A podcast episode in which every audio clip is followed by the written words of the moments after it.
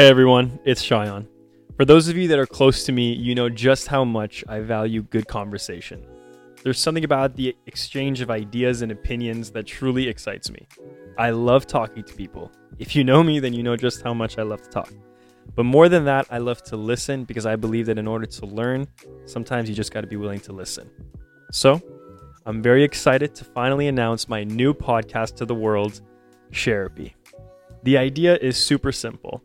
I want to have open minded, open ended conversations with guests while trying to remain unbiased and ask them questions that they've hopefully never heard before. It'll be a free flowing conversation, so there won't be any script per se, but instead allowing ideas and thoughts to be shared as they come. Some will laugh, some may cry, some will agree, some disagree. But that's okay. That's the whole point of this podcast. Is to show people that whether or not you agree or disagree with something, you can still have a constructive conversation about it. You just have to be willing to listen.